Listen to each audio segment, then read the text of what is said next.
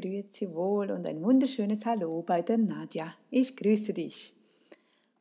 Heute geht es mit dem Thema sechs Dinge, wie sich mein Umgang mit Geld änderte. Bei mir war das auch nicht immer schon so, wie ich das heutzutage schreibe. Ja, wir alle lernen, mit dem Geld umzugehen oder eben auch nicht, aber daher ist es so wichtig, dass wir das lernen. Denn unglaublich, wie doch in relativ kurzer Zeit meine Beziehung zum Geld sich gewechselt hat. Wie viele von uns habe auch ich immer von Zahltag zu Ta Zahltag gelebt. Da blieb selten etwas übrig, mittlerweile sieht es aber ganz anders aus. Aber da ist natürlich immer noch viel Luft nach oben. Ja, wir können es immer noch besser machen. Trotzdem sollte man irgendwo beginnen, der Umgang mit dem Geld zu lernen und auch anzuwenden. Was habe ich konkret geändert? Zum Punkt 1, ich mache heute kein Gefühls- oder Frustshopping mehr.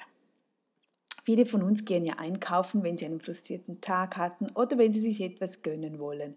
Das ist so eine Art Emotionsshopping. Wir gehen etwas einkaufen, damit wir für einen kurzen Moment ein gutes Gefühl erzeugen können. Ja, das Problem ist, das passiert dann nicht nur einmal im Monat, sondern kann sich täglich wiederholen. Da geht schnell einmal ins Geld. Ich weiß nicht, ob du das kennst oder ob das Neuland für dich ist. Ja, ich habe das auch immer gerne gemacht. Es war so eine Ablenkung, man fühlte sich toll und irgendwann ging das jedoch weg und ich bin sehr, sehr froh und dankbar, dass ich dies ablegen konnte, dass ich Alternativen gefunden habe. Zum zweiten Punkt, ich stoppte damit, was andere über mich denken. Ja, ist dir bewusst, wie viel Geld wir manchmal ausgeben, nur um anderen zu gefallen? Überlege dir mal, was hast du gekauft, um einfach irgendwie dabei zu sein, cool zu sein oder weil du das Gefühl hattest, du müsstest es tun? Ich muss nicht jeden Tag anders aussehen. Ich darf Kleider tragen, welche bereits abgenutzt sind. Mein Auto ist sauber, aber es darf alt sein. Ich muss mich nicht vergleichen. Ich bin ich und das solltest du auch sein. Das spart mir nicht nur Geld, sondern auch sehr viel Zeit und Energie. Ja, das ist für mich ein totaler Luxus, echt. Und ich weiß, dass da, da gibt es immer Leute, die über einen reden, über mich reden. Aber das wird immer so sein, egal, auch wenn du alles dafür tust, dass man dich mag oder dass du dazugehörst. Es gibt immer die eine Hälfte, die das, die, die, denen du nicht passt. Und ähm, ja, es ist besser, wenn du das schon sehr früh lernst und dir bewusst bist, dass eigentlich, ich habe immer für mich die Regel, ich, ich habe das irgendwo mal gehört, oder vielleicht war das im Buch von Dieter Bohlen, nein, ich weiß auch nicht, aber ähm, da hieß es, 50 Prozent der Leute mögen dich sowieso nicht. Also von 100% ist immer die Hälfte, die etwas gegen dich hat. Und wenn du das von, von Beginn weg einfach weißt, dann kümmert dich das gar nicht. Dann darf das auch so sein und das ist so und das akzeptieren wir so. Und dann müssen wir nämlich uns nicht immer dauernd äh, anpassen. Wir sind so und wer, wer mich mag, wer mich begleiten möchte, ja, über den freue ich mich und den begleite ich natürlich auch gerne.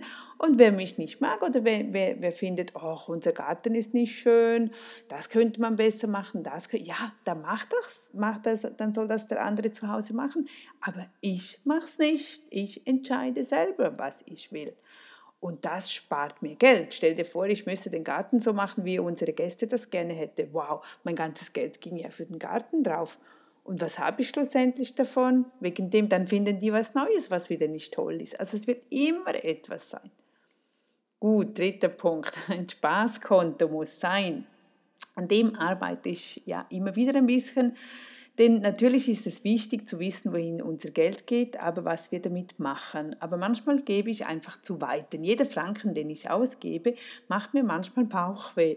Ja, wenn man so auf dem Spartrip ist oder wenn man halt etwas Größeres ja, ähm, kaufen möchte, dann spart man halt vorher. Und wenn das wirklich große Dinge sind, dann macht es mir halt, gibt es mir ein komisches Gefühl, wenn ich dann da ein bisschen Geld ausgebe und dann, dann reut mich das und dann vergesse ich wieder irgendwie im Hier und Jetzt zu leben und zu sagen, hey, komm, also ich darf auch diesen und diesen Betrag jeden Tag ausgeben. Ich habe das, ich habe das zur Seite, ich habe keine Schulden, nichts.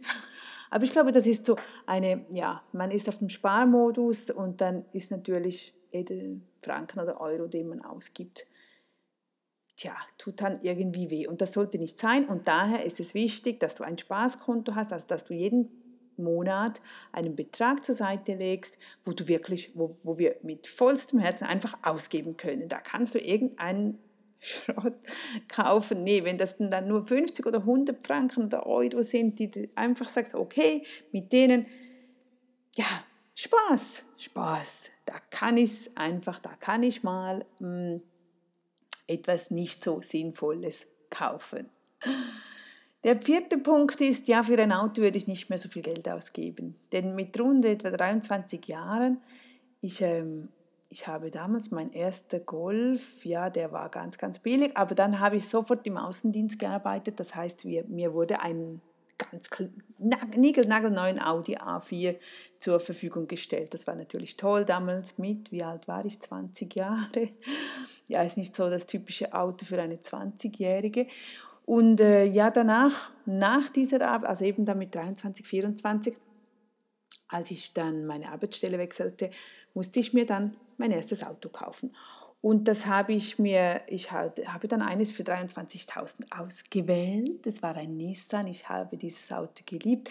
Ich habe es dann auf Leasing gekauft und ja, nach drei Monaten machte mir auch dieses Leasing Bauchweh, weil ich mir das nicht gewohnt war oder bin, etwas auf Schulden zu haben. Und ja, ich ging dann hin und habe den Vertrag sofort aufgelöst, was natürlich wiederum mehr, mit mehr Kosten verbunden war und habe das Auto dann bezahlt. Ich habe dann wirklich diese 23.000 alles hingeblättert, weil ich hatte es ja auf der Seite, aber irgendwo, ja, man lernt manchmal auch, ähm, oh, Leasing, das ist ganz normal. Nein, immer wieder, es ist nicht normal. Ich würde nie ein Auto auf Leasing kaufen. Ich habe damals den Fehler gemacht, aber nach drei Monaten sofort geändert.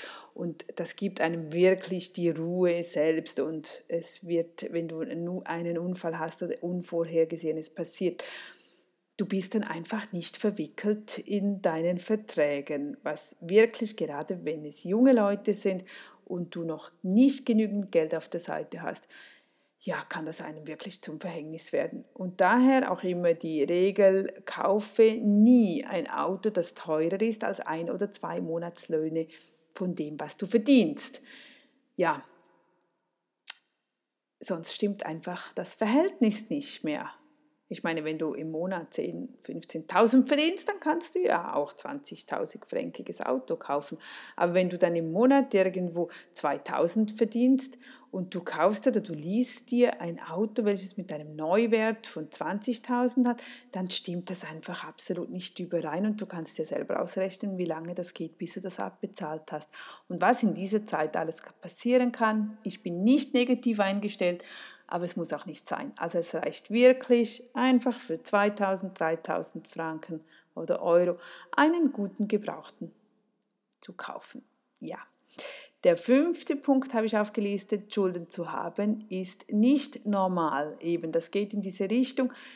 Wir lernen zwar heutzutage immer mehr und mehr und mehr, alles wird mit, ähm, auf Pump gekauft, man will es sofort haben, man will nicht warten können. Es ist schade, weil es, es verschiebt sich das Ganze einfach. Es wird dich irgendwann einholen. Es kann manchmal zehn Jahre dauern, 15, 20, manchmal nur drei Jahre.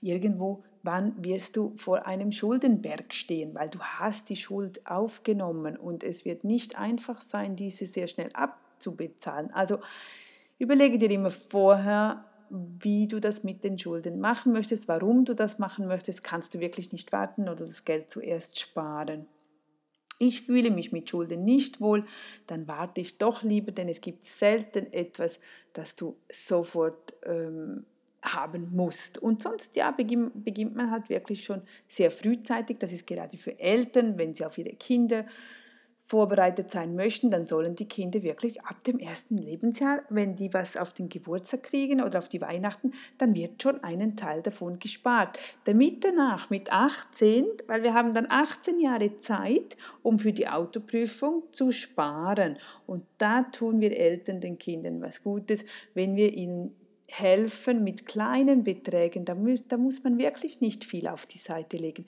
Aber das Kind wird dann mit 18 das Geld haben, weil wir benötigen, ja, was wird das sein? Sicher 3.000, 4.000 mittlerweile. Bei mir war das 2.000. war schon über 20 Jahre her, 25 Jahre, ja. Also man braucht 2.000, 3.000, 4.000 Franken für eine Autoprüfung.